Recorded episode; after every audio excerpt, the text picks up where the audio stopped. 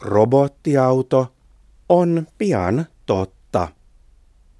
Robottiautossa ei ole kuljettajaa, koska tietokone ohjaa robottiautoa. Ihmiset voivat ostaa robottiautoja jo kymmenen vuoden päästä.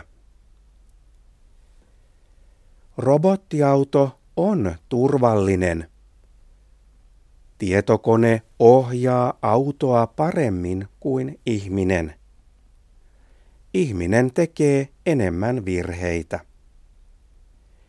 Melkein aina liikenneonnettomuuden syy on kuljettajan virhe.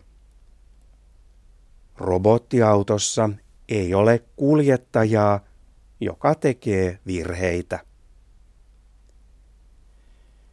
Ihmiset voivat ostaa autoon uudenlaista tekniikkaa jo nyt. Autossa on vielä kuljettaja, mutta tietokone auttaa kuljettajaa. Hyvä esimerkki on parkkiapulainen.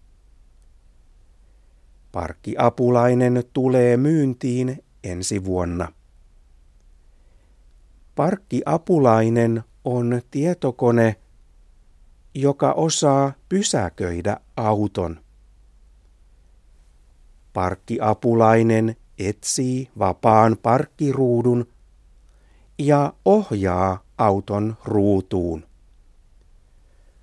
Kuljettajan ei tarvitse tehdä mitään.